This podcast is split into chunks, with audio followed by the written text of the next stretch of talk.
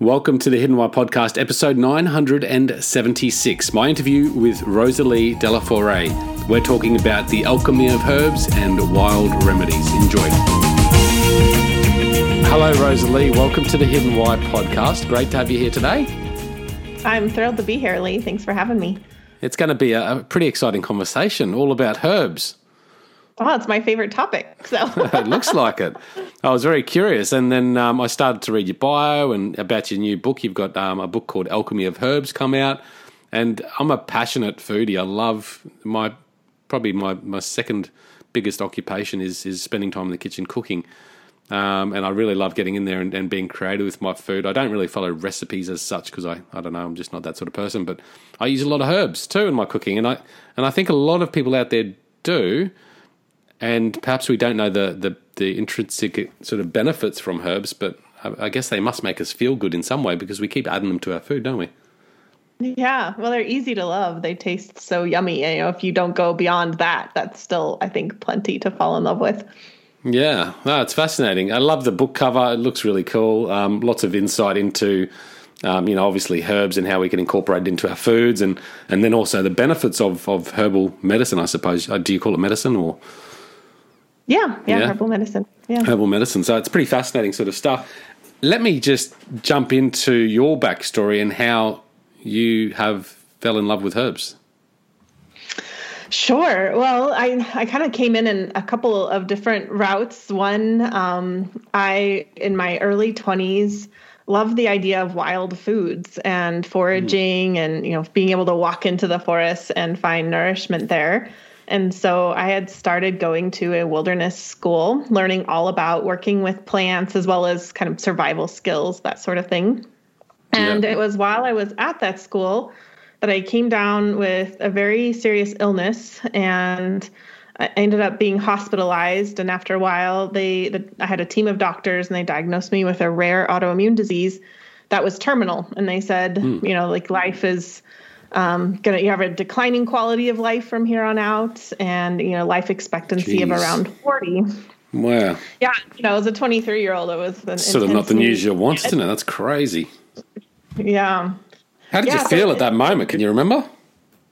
I remember feeling very, very afraid and a lot of like, why me? You know, like, you know, definitely blindsided by that. And, um, and, but it, it I didn't stay there for very long. Hmm. Like I I don't mean to sound this like, you know, like quip or anything, but like maybe 3 days I was like in a kind of like a state of shock and like fear. Right. And after about 3 days, I, I remember I went um this is kind of like I don't know, it's early 2000s, so not as much like connected to the internet as we are now. But I remember I, I went to the local public library and got set up with a you know internet access and i just started ordering books about um, autoimmune disease and rheumatoid arthritis which i did not have rheumatoid arthritis but it was kind of related and i just started searching for answers and i was living in seattle at the time which mm. has a you know, very big community of alternative health natural health practitioners started working with a lot of people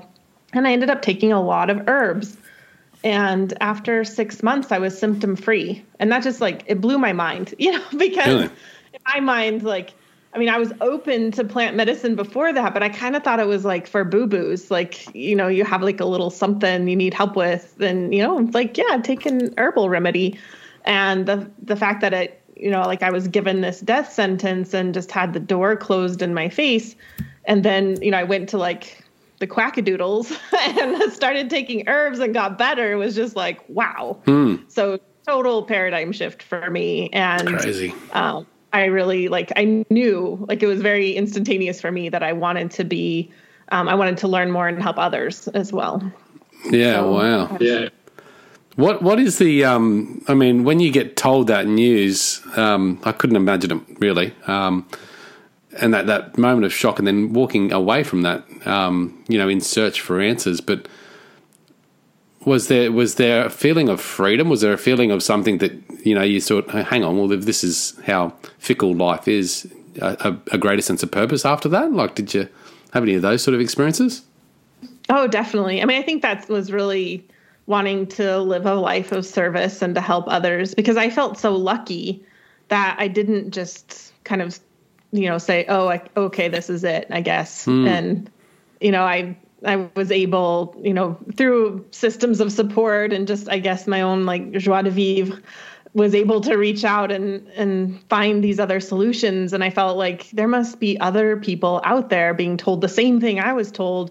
Um, and there's other help out there for them that they might not know about which is not to say that like every terminal disease is curable um, but i feel like when it comes to a lot of chronic diseases that kind of a more holistic approach and looking at the individual and really you know helping get at root causes is going to be a lot more effective than just saying there's no cure. You know basically Mm. like there there's no pill for that. Like they didn't have the pill for my autoimmune disease. Um, they did give me steroids but they said you know like these will only work for so long and then they won't work anymore and there's lots of horrible side effects. But that was all that they had for me um, that was the only solution and then i went to these natural health practitioners and they had all sorts of solutions you know like they weren't like oh there's you know there's only one pill it was kind of like oh let, let's look at this from a lot of different angles so yeah i did feel Yeah. like a sense of I think like most medicines are like that, aren't they? I mean, they're they're very much a band aid solution, but they don't actually get to a root cause of a problem. And I guess that's where natural health remedies and things like that come into play. And it seems to be talked about a lot more these days. And I could be incorrect with that, but that's just my perspective. And maybe it's just because that's where my sort of attention sometimes lies as well. Because I, I don't have perfect health and I don't have perfect behaviors. Um, so I'm always looking for you know people like yourself, the people that I can um, meet and, and hear from, and, and other people that I can read about to you know try and hopefully create the better behaviors in life and, and create a more natural way of living. Um, going to your um, terminology of herb, I say herb and you say herb. Is there a correct way we pronounce this word? well i you know in the i feel like the the us english will say herb which is i think comes from french like you know the french don't pronounce their Herb. h's and Yeah, um but I, I love i love the herb that's great too herb. no, whenever I hear herb, I'm just like, oh, um, no, that's cool. Um, what, what? How do you become a herbologist? Uh, not herbologist, herbalist. Well, there's a lot of different avenues, and there in the U.S. there's no certification for general herbalists. Like um, traditional Chinese medicine practitioners can become certified in that realm, but for a lot of us, it's kind of this. Um, there's a lot of different ways to become an herbalist, but there's no certification, so there's nobody like really saying like this person is an herbalist and that person is not. One of my really And is that because it's not a recognized practice? Like you can't actually classify being a herbalist as as something that you can give professional advice around? Yeah, yeah, that is the It's a bit ridiculous, isn't it? Yeah, yeah, it is actually. Um, I know they have different, you know, it's like every country's different. You know, the UK they have more recognition. Um, France, you know, they they don't really they don't really like herbalists over there. Lots of herbalists there, but there's really even less recognition there. So it, you know, it does it does vary. Um, but yeah, I was gonna say like one of my good friends, Jim McDonald, he says if you if you use herbs for health, then you are an herbalist. So it, it can be very all encompassing. Uh, for for myself, I went to about all combined about eight years of school To Um, study from- herbs. yeah, Eight and I years—that's a lot of studying of herbs. yeah, I can be kind of obsessive when it comes to learning. So I enjoyed every minute of it. So what does that look like? Like what is eight years of learning? I mean, you don't go to university then, you just go to what? Where do you go? Uh, so I went to different schools. I did um, ethnobotany, an ethnobotany apprenticeship for three years. So that was learning a lot of hands-on in the field botany, actually working with the plants. So being able to harvest the plants in the wild and bring them home and make food and medicine out of them. That's and cool. then I studied traditional Chinese medicine and Ayurveda at a four-year school. And then my um, mentor was an Ayurveda uh, specialist, and I did my clinical training with him. So it was a lot of like one-on-one mentorship, and he would review my case studies with me and help, you know, help me come up with plans in the beginning. Um, I just also took a lot of new kind of herbal-based nutrition classes as well. So yeah, there's a lot of different aspects to herbalism. Sometimes people only study Chinese medicine and they don't study the plants that grow around them, or sometimes people only study the plants that grow around them and aren't familiar with other systems of herbal medicine. So, um, which is, you know, we all follow our passions. I was kind of, I just wanted to learn it all. So, yeah. I mean, I'm still, doing that. Yeah, that's, you're still learning. Life, yeah. Yeah. You're never bored. There's always more to learn. There's a guy that lives here locally where I am, and um, that's certainly his his practice as well. And he seems to be. I haven't really talked to him in depth about herbs, but um, certainly that seems to be his his niche, and he's he's been doing it for many many years and providing natural remedies um, to, to people in, in various forms. Is there is there much science behind it now to back up? Um, you know, other than hey, take this and it'll make you feel good, and and we know it does because it has, has helped us and other people that have done the same. Is there science to back up this sort of stuff? there is so much research and i feel like that can sometimes be a myth about herbs as people think. Like i'll just see people mention that sometimes like there's no scientific proof. But that's actually not true. There is so much research and in my first book alchemy of herbs i think i have over 250 studies cited in there. Wow. my second book wild remedies um, it has over 200 and i I'm very particular about the research I look at and cite that I'm really looking for human clinical trials that are really well designed. And then less commonly, I'll look at in vitro research, which is you know kind of lab based research in petri dishes, so to speak. Um, and sometimes that can be interesting, but that's not as you know not as um, insightful to see what happens in a petri dish as what like actually happens in a human clinical trial. So hmm. there are definitely human clinical trials out there, and uh, lots of scientific research. It's incredibly, uh, and it's it's it must be so diverse. But I mean, if we if we go sort of on a macro perspective, are we just talking about herbs as in the leaves and all that sort of stuff, or herbs and spices? Is there a difference? That's a good question. Now, for herbalists, we often like bunch it all together. So it's like, hmm. yeah, like you said, the leaves and herbaceous things that might die back, and then the spices and roots. And some of us will even call medicinal mushrooms herbs, so, okay. which I think is kind of like a bad habit because that's definitely pushing the envelope there a little bit. But um, yeah, it's kind of all encompassing of like basically medicinal plants. Okay. And if we look at this from a macro perspective, is there a reason why herbs and spices um, help? Like, is there an overall reason why they're, they're good for us? Does that make sense? Yeah, yeah. Because I, I, know, like, if we go to an individual like like chili or, or um, thyme or something like that, I'm sure they're individually they're they're good for specific things and have their reasons for it. But as a holistic sort of macro perspective, mm-hmm. Hmm. yeah, I think there's actually a lot of different ways of looking at that. One can be what's if we look at if we think about it from a constituents level of like what is in that plant exactly. Then we can talk about secondary metabolites and these are constituents that the plant creates as a way to protect themselves. So like you mentioned, thyme.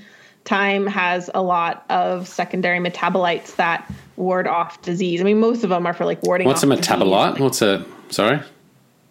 Um, secondary metabolites. So like the, they consider them like chemicals that don't directly result in the growth of the plant but that help to in some way benefit the plant. Right. And so with thyme or with so many, the there's a lot of them that's like like if an insect came chomping along the plant, then the plant would produce this chemical that would ward off that insect or it could be like a fungal disease or whatever. Hmm. And so those uh, secondary metabolites, as they're called, are often what we're benefiting from. And what's interesting too is that it's not just like it's not just like we take a plant and then that plant is like a sledgehammer that just like does its will within our body. It's often how our body reacts to the plant. And so it's this interesting dance between the two. And mm. a really great way to just think about this for ourselves is think about having a lot of spicy foods, like a spicy chili, cayenne chili, mm. um, something that's really hot and spicy. So you think about we have, you know, we have that sensation. I'm sure we've all experienced that. And often what happens if something's really spicy is we start to leak, right? Like maybe we'll like tear up if it's really hot, or mm. just our sinuses, maybe lung congestion. You know, we'll start producing mucus, that'll start running. So we have that like that's like what our our body is reacting to that chili and creating that effect which when we're eating it just for fun I mean, there, there can be an endorphin rush that often happens with those spicy chilies. So it, it could just be food and, you know, that sort of thing. But if we have a stuffy nose or lung congestion, eating something spicy like that can help thin that congestion and help us feel better. So, you know, you can think of it as like a, you know, a natural um, decongestant in that way. Hmm. Yeah, I love spicy food. Um, I've got a question about that too. So, when we look at these, um, what did you call them? The secondary um, metabolites. Metabolites. When you look at those, so if they're if there's something to ward off, you know, you know, um, bugs or whatever from eating them, does that mean these metabolites potentially are, are, not good for us? And the reason why they become good for us is because our system sort of fights against them, against them, and that in some way strengthens our immunity. Hmm. That's a really insightful question. And I think in some ways it's, you know, we're beginning to understand that a little bit more. Like I was just recently reading an article about antioxidants, and, you know, there's been lots of things in the news lately about beneficial antioxidants. And one of the things that they've come to realize is that the reason antioxidants seem to be beneficial for us is that they kind of stress us a little bit. Hmm. And so they create this reaction in our body that because of this minor stress, you know, our body then reaches back with a positive thing. Um, so it is kind of an interesting way of thinking about it as there is this kind of push, pull, and dance going on. Mm. It's kind of like it's like building muscle, right? If you like lift weights, then you know you're actually kind of like you know tearing your like muscle, your, yeah. Yeah, your muscle is kind of stressing a bit, but then through that action of stressing it, you and if you do that regularly over time, you build muscle. So yeah, kind of a similar thing with some plants uh, that where they are kind of stressing our system in a little bit that creates this actual you know beneficial reaction. Yeah. Okay. So when you look at herbs and spices and do you look at them as, as how we digest them, or do you also look at them as how we apply them externally, maybe to our skin or something like that, or smell, you know, things like that? Is it a mix? Yeah, all, yeah. yeah, absolutely. All of that. You know, the okay. interesting studies out there showing that just smelling something like lavender or rose is really beneficial to our nervous systems. Hmm. Our bodies can absorb a lot of things, so applied topically, whether it's like a foot or hand bath or something that we absorb through water, or something like a you know a poultice on our skin that's all beneficial. And then, yes, of course, so uh, certainly what we take in as well. So when when because I've just been looking into to the gut health. I've had someone on the show recently about gut health. I've read a book about gut health, and man, it's it's just overwhelming. Um, hmm. And and and when I read that book, I was looking at the foods that they suggested you can eat and the foods that you should avoid. And there's there's certainly um, herbs in the in the book that they say don't eat, like chili which I was a bit surprised with. But I mean, do you look in? You must look into the field of gut health and and how these herbs play a part. Absolutely. In fact, I feel as like my own opinion as an herbalist on this is I feel like herbs are often a big missing component of reestablishing gut health because herbs hmm. can be so incredibly healing to the entire digestive system and so often I mean, it's not obviously foods have their own place within the gut, you know, healing the gut too, with the foods we choose to eat, the foods we don't choose to eat. But that's mm. often where the conversation is. And then there's not a lot of conversation about what can we do to actually like heal those tissues in the gut. And there's a lot of plants that can do that, whether, and there's so many ways of thinking of that, whether it's like healing digestive ulcers or um, looking at intestinal permeability and leaky gut and how herbs can help restore the function of mm. the villi and the intestine. So it, I mean, it just goes on and on. And then there's the kind of energetic aspect of digestion too, which is something that is more common in Chinese medicine and Ayurveda and some traditional Western energetic herbalism as well, where we're looking at like, does somebody have cold digestion or hot digestion and oh. how use herbs to help them with one or the other. Uh, so that's kind of another area of exploration. And we were talking about like how plants might, like our bodies might react to plants as kind of a challenge. And there's a whole classification of herbs called bitters. And these bitter herbs are, I mean, they're kind of the gold standard for digestion in that they do kind of challenge our digestion and get it to rev up. And a lot of what what is a couple of these bitter herbs? Like an example? Mm-hmm. Um, so a couple of them could be like um, gentian root is a very common one. Um, artichoke leaf is a wonderful bitter. Those are kind of like often the two that I use a lot for um, for bitter blends because they do have a pretty um, intense bitter taste. And then we have more nutritive bitters like dandelion root and burdock root that aren't quite as bitter and have a lot of nutrients in them. Hmm. Um, so, so how do you, how does that help the digestive system? Yeah, so um, so we like to say that one of like a common saying in the herbal world is that a lot of digestive problems are due to bitter deficiency and this idea that we just have a lot of us don't even eat bitter foods um, yeah why would you yeah why would you right. Um, so when we have like if you can imagine eating something bitter and you know that might be a dandelion leaf if you have experienced that you know there's we have some you know, or um, salad that has bitter leaves in it. Hmm. often what happens that first taste when we have that first bitter taste in our mouth is we begin to salivate and that's one of the first stages mm. of digestion because that helps break down carbohydrates in our mouth and then also even just the act of stimulating digestion then helps to create this whole cascade of events within the digestive system, such as increased uh, secretion of hydrochloric acid.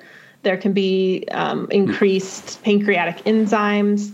The bitter taste specifically stimulates bile to be produced and released, and bile, of course, being super necessary for digestion for things like fats. And all of this, you know, then stimulates peristalsis, keeps things moving through the bowels. So bitters, it's like they they stimulate the whole digestive process and keep keep things moving. Some people think that bitters, the reason why we have this kind of challenge reaction to them is because of historically bitter things can be poison. Hmm. And so it can be like our defense mechanism against poison like oh there's something challenging coming down the hatch we better rev up and make sure that we can neutralize it. Right. Um, so yeah, that's one one idea maybe behind bitters.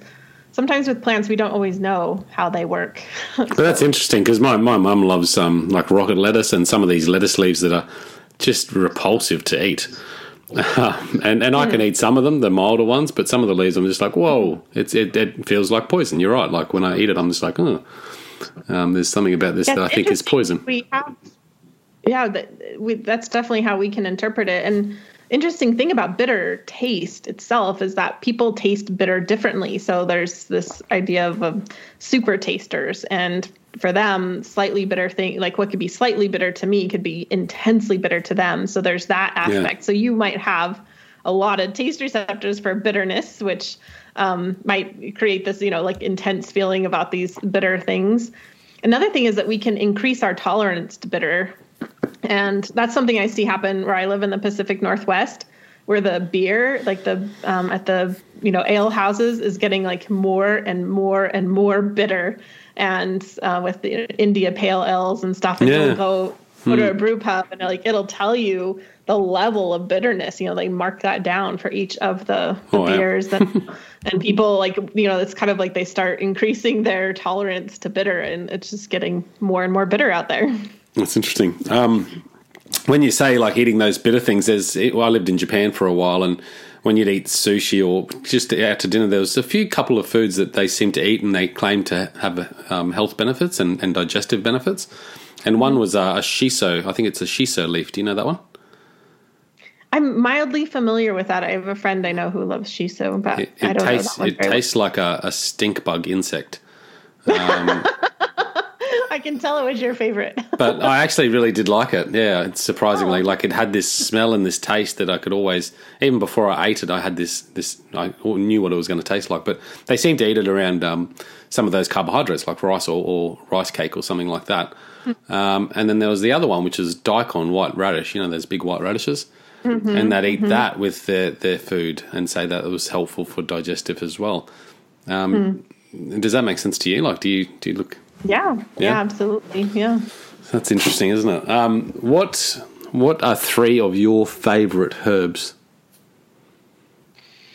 Oh, I could choose three. I feel like whenever I choose favorites, I feel like all the other herbs are going to get jealous, but yeah, we'll just keep it hard. between us, right? But maybe you- you'd look at. I guess. Yeah. Anyway, you just pick and we'll go from there. Yeah. Well, one the first one that just immediately came to mind was hawthorn berries, and that's an herb that I wish more people knew about. What is it's it? one hawthorn berries. They grow on a tree, hawthorn, Hawthorn. shrub. How do you spell that? I'm sorry, what was that? How do you spell hawthorn? Hawthorn. Yeah. Um, and that's in the botanical name is Crataegus, and there's several different species. And grows commonly in temperate climates. Not sure if they have it in Australia actually. How- how do you spell it? it? oh, H A W T H O R N. Hawthorn. Okay.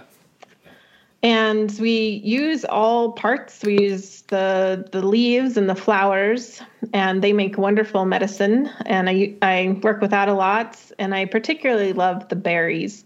And the berries come out uh, depending on the species, anyway, from October or August to October uh, here. And they are these deep red berries, and they are phenomenal for the heart. They're these like supreme heart protectors, and there's really cool studies. We know that historically to be the case, and then there's really great studies looking at the long-term effects of people regularly ingesting hawthorn berries and seeing how they protect people who don't have heart disease, how they can protect um, people who may have be susceptible to heart disease, like people who might have beginning stages of insulin resistance or type 2 diabetes. But they're also been shown to help people who already have heart disease. So it's this like wonder, like this all encompassing, wonderful, supportive herb for the heart that most people can take safely. And I just think of how much heart disease is common in the Western world. Mm. And obviously, there's a lot of other factors, right, in terms of lifestyle and um, you know, other things. So it's not like herbs come down and like make everything, you know, like they don't erase our lifestyle choices, but they can be very supportive and helpful. And so again, thinking about all the the heart disease we have, and I just think how much, you know, how much more supportive would it be for people if there if a lot of people were taking hawthorn regularly. So this is just something that you'd take regularly on a daily sort of basis.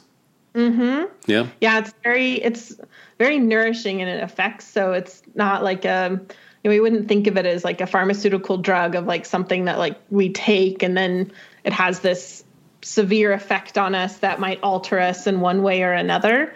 Instead, it's like a a good way to think of it would be like food for our heart. and so it's something that we do benefit from taking regularly every single day. Hmm. And you can take it as a capsule, you could take it as a tea. I, I, our local hawthorns that we have, I love them dearly. They're called black hawthorns, and they have very dark berries. I like to infuse them into vinegar. Mm-hmm. Makes this brilliant ruby red vinegar, and then I, I just use that as like to make my own salad dressings. Makes a really wonderful vinegar-based drink. So like a vinegar, then add honey to it, and add that to sparkling water. It's this kind of slightly sweet and sour drink Wow. that's very How much refreshing. vinegar? Uh, about a tablespoon, one to two tablespoons, depending on taste preference, per cup of water. Okay, with a bit of honey. Okay. Yeah, so yeah, and then a little bit of honey in that too. And that is something that uh, I'll make about a gallon of that a year, and we go through it every year. It is so tasty and scrumptious. And How, how long do you infuse the berry for with the vinegar? I'm sorry, I didn't I How, how long do you infuse the berry with the vinegar Mm-hmm. for? about four weeks. Okay. Yeah. Yeah. Yes, that's a delicious way. And I think I mentioned teas. Then people do all sorts of inventive things with hawthorn too. You can make like a ketchup or some kind of condiment out of it. And um, so it really is like a nourishing food that has medicinal benefits that is, it's fun to have it. And I think we can all benefit from it, whether you know we we have heart disease or not. It's kind of one of those like why not? It's delicious and fun and, and very nourishing. That's interesting, isn't it? Yeah. I'll have to go down to my local herbalist and see if they've got the uh, hawthorn berry there. Yeah. It's it's interesting how you can get creative with the foods too, and, and do so many different things like drinks or, or like you said, ketchups or sauces or yeah. Um, I had a question on, on that herb. Anyway, it's flipped me now. What's your next favorite? Next favorites. um, I'll go with chamomile. And chamomile is mm. an herb I feel like doesn't often get the respect it deserves. Um, I myself kind of would think that it was like this kind of weak herb that was for Peter rabbits, but maybe not like a serious medicinal herb. And I've definitely come to change my tune on that one. Chamomile is wonderful at modulating inflammation, which I should say hawthorn berry is also great at modulating inflammation, and that being a big problem within the Western world mm. as hmm. well, again, due to dietary lifestyle choices. But we also have natural infl- inflammation happening in our lives. And even if we are doing lifestyle food choices that create increase inflammation, herbs can still help us. You know, it's not one or the other. Yeah. Yeah. Um, so wonderful for modulating inflammation. You asked before about like taking herbs internally versus topically, and and I love chamomile both topically and internally. It's incredibly relaxing, and we often say that a cup of chamomile tea is like getting a hug from a loved one. So I often think of it in times of tension and stress, and it does become this like a friend you can curl up with, a hot mug of tea, and just relax. And I just even thinking about it helps my shoulders to drop down a little bit. Do you just have chamomile tea, or do you put anything else with it? Uh, I love straight up chamomile tea. I'll also I'll often make a blend too with other herbs. Um, hmm. The trick to a really good cup of chamomile tea, though, is one always to make sure you have really good chamomile. Yeah. And sometimes what's in a tea bag is not really great quality. No. Sometimes it is. It you know no. depends on the company and stuff, but more often than not, what's in the tea bag is not exceptional. So that's something to be aware of because I think that's maybe clouded my judgment for a while. Is maybe yeah, it clouded mine too. Yeah, and I absolutely yeah, agree because I got this chamomile super... tea and I put one bag in the in the cup, and I'm just like it just tastes weak. So I always have to put two cup two bags in, and even then yeah. it doesn't really I don't know, it doesn't pop, you know? Yeah. Yeah. You want it to pop. Absolutely. Mm. Yeah. So I like the equivalent that I would put in a cup of tea is probably like five to seven tea bags. But I'm still talking about like vibrant. You know, like if you have crappy chamomile, no matter how much you use, is not going to overcome that. No. So hmm. uh, you want to have really great chamomile, and you can tell it's great by the smell, how it looks and how it smells. So you hmm. want it to look vibrant. You know, like you don't want it to look like brown straw. You want it to look like to have some color in there, like white petals and those yellow centers. And then you want it to smell really good. You want it to smell strong and it has a sweet, pleasing smell to it. So you mm. want that. If you're like sniffing that tea bag really hard and there's not a lot of smell coming off of it, it's probably not great not chamomile. How do you apply it topically? Um, so I have two ways that I love to use chamomile topically. One is I infuse it into an oil and I'll use that as like a body massage oil. I right now I'm kind of obsessed with it, so I use it almost every single what, what's night. What's an oil? Um, I've been using jojoba oil, which is a fantastic carrier oil, but you can use any type of oil, hmm. like olive oil or apricot kernel oil. Um, basically, like any kind of massage or oil that would be used in massage, you can use any of those. Right. And you, how do you infuse it? I I crumble up the chamomile, so it's very small. Sometimes I'll put it like in a blender and just pulse it a little bit, not so it's powdered, but just so it's been it's really really yeah. fine. Mm-hmm. Then fill a jar halfway with the chamomile, and then fill the jar with the oil of your choosing. You want to give it a good stir, maybe add a little bit more oil after that, then put a lid on it. And again, it's about four weeks that you want to infuse it for. I keep it on my counter with um, a towel over it so it doesn't get a lot of light. But I like to keep it on my counter so I can shake it every day because that act of shaking it helps to Infuse, extract yeah. the herb into the oil. Hmm. And then about after about a month, I strain that off and use that as an oil. It's a great, you know, face oil, body oil, and it smells so lovely. And because it is so relaxing, it's a nice thing to use. It's a nice ritual before going to bed to put this oil on. So that's a lovely way. Is this how most oils are made that we could we could make ourselves? Yeah, yeah, that's exactly how they're made. Yep. Really? So we could we could get cloves and put it in oil and have clove oil. Yeah, yeah, absolutely. Is there a particular oil that you? What did you just say before? What was the oil? Jojoba. I really like jojoba oil, which jojoba. I think comes from the southwest deserts from here. I'm not sure where else it grows in the world. Um, I fell in love with it many years ago, and since then it has like quadrupled in price. It is very expensive now, which is unfortunate, but I, I still use it for my very special things. And, and but you don't have to use an expensive oil. What's, really a, what's oil. a what's a budget oil that we could go with? Yeah, um, almond oil can be nice. Apricot kernel oil, grapeseed oil. All of those are light in nature, so you know, like if you think of olive oil, olive oil can be pretty mm. greasy and heavy in nature. So like I don't really like to slather my body in olive oil because then it's just kind of like I feel super greasy. Whereas these oils really um, are easy to penetrate into the skin and they leave a soft feeling, not an oily feeling. But mm. you know, different people have different experiences of oils. So someone might you know love the feel of olive oil. Uh, so it can be a matter of finding what, what feels good. Avocado oil is another one that's light um, and good budget one. Um, one I use a lot is the olive, uh, avocado oil as well. It's interesting. So yeah, uh, uh, wonderful. I love oils. I use them all the time and think they're kind of underrated.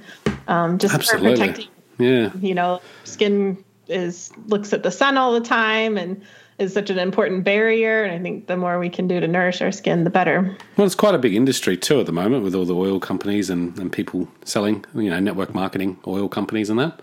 Uh, I see it well, everywhere. So you might be talking about essential oils, and essential oils are very different than infused oils. Hmm. Essential oils are a steam distillation of the plant, and that's kind of this whole other ballgame. Right. Yeah, all the the networking involved with it. So those are these super potent, you know, um, extracts that are done. People can do them at home, and people are increasingly able to do them at home, but they take a lot of specialized equipment and right. time and a ton of plant material. Um, like you often need like bushels and bushels of plant material in order to make just a tiny bit of essential oil because it is that steam distillation process. So yeah, it's a little bit a little bit different aspect of um, working with plants. Could you put these oils in your bath? Yeah. So the um, the the other way I like working with chamomile is to make a super strong tea. So taking like several big handfuls of the dried chamomile and infusing that in just boiled water uh, for like 20 minutes and then strain that off and it'll be this really dark yellow super potent tea like you wouldn't want to drink it it'd be too intense to drink uh, but then I put that in my bath water, and that is profoundly relaxing. Like you've had a hmm. stressful day at work, um, you know, whatever fill in the blank has got you tense. It's also great um, chamomile doesn't only just affect our nervous system and help us to calm down in that way, but it also relaxes muscle tension. It's an antispasmodic or relaxing herb. And so it's great for muscle tension, sore muscles as well, modulates inflammation. I mean, it just it's like the whole package, Leigh. It does so much. I love chamomile. Yeah. So chamomile bath is lovely. And then you can put the um the infused oil into your baths. I do that and it makes the, you know, water and skin silky. Uh, for essential oils, you want to dilute them in something else before you put them in because they don't um, disperse in water, so they can stay concentrated, kind of like in little bubbles on the the water surface, and that can be problematic depending on the type of essential oil. Okay, that's interesting. Um, there's a lot in there. Now, when you when you're selecting herbs, is there a way you go about selecting quality herbs? Because I know there's you know we don't all grow herbs in our backyard. Mm-hmm. Uh, I assume you grow a lot of herbs yourself. Um, yeah, I would say like not yet. We don't grow that. We don't all grow them yet, but yeah. Could, um, well, that and speaking of like growing them in your backyard, I think the best way to get high quality herbs is the closer you can get to their origin, the better and you know sometimes that's very possible and sometimes that's not. It's definitely a combination for me. Like i have herbs i get out of my garden but i'm never going to be able to grow cinnamon so i don't you know i'm not getting that close to the origin. So it depends on where we live and what we have available. Yeah. But the the closer we are to the origin the better because that's a way that we can ascertain quality on multiple levels. One is even just how were those plants grown? You know, were they grown in a a vibrant soil with you know that had you know they weren't sprayed with chemicals that they were grown in conditions that were really well suited to them. Were the people harvesting those plants treated with respect and paid well? How were they dried? How were they processed? Did people know what they were doing when they dried and processed them? Um, there's a book that was recently published called the business of botanicals by dr ann armbrecht and she actually uh, traced the, the origins of all these plants and and she found that sometimes plants that are grown in other parts of the world and then shipped, say, to North America, sometimes they change hands 15 times. And not everyone involved in that is always like super keen on doing things in the best way. So mm. she kind of, you know, showed plants that were being kept like on the ground um, or just you know some practices that we wouldn't relish knowing like that's where our plants were. So if we have a closer connection to those origins then that can help us know. And one of those ways is by buying herbs that are certified organic because when they're organic they have to be traced in a certain way. Um, and there's more accountability there. There's also FairWild certification that can be another certification that looks at wild crafted herbs or herbs that were gathered in the wild. And it helps trace them along the way and there's just there's a higher standard of accountability and also practices that make sure that they are of good quality and they maintain that good quality through the process of getting them to our kitchens. Mm, so it's kind of like that behind the scenes aspect going. Yeah. And then once they are in our kitchen, it becomes all about our senses. So how do those herbs taste? How do they smell?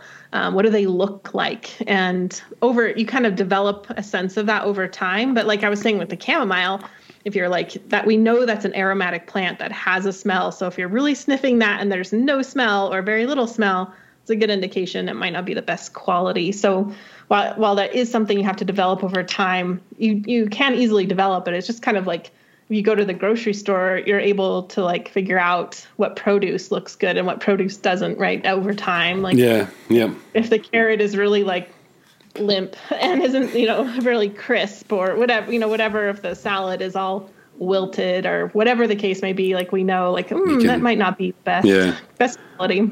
That's a good point. With um, with the, the herbal medicines, um, there's obviously well, I assume there's there's ones that like chamomile, you could have a cup of tea every night before bed, um, but there's probably other ones that are very specific for certain illnesses um, as remedies um, that perhaps you only should take when you have that sort of symptom rather than all the time. Is that correct?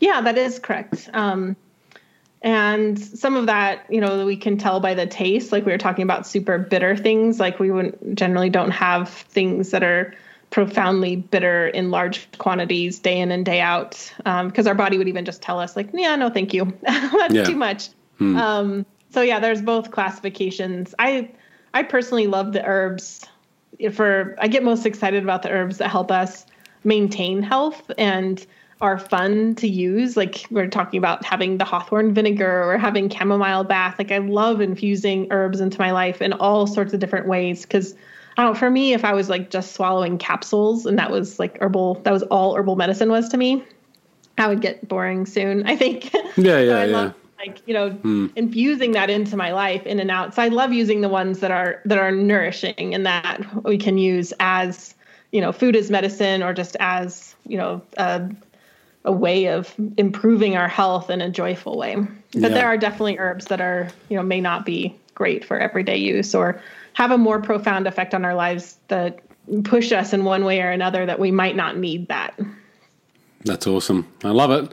You've probably got lots more information in your books. Now, you said your newest book, what was that called? That's called Wild Remedies. Wild Remedies, because I've got the uh, the book here, Alchemy of Herbs. So that was your first one. Mm-hmm. And then yeah, Wild, Wild, Remedies. Remedies okay. Yeah. And we can find them on Amazon, I assume.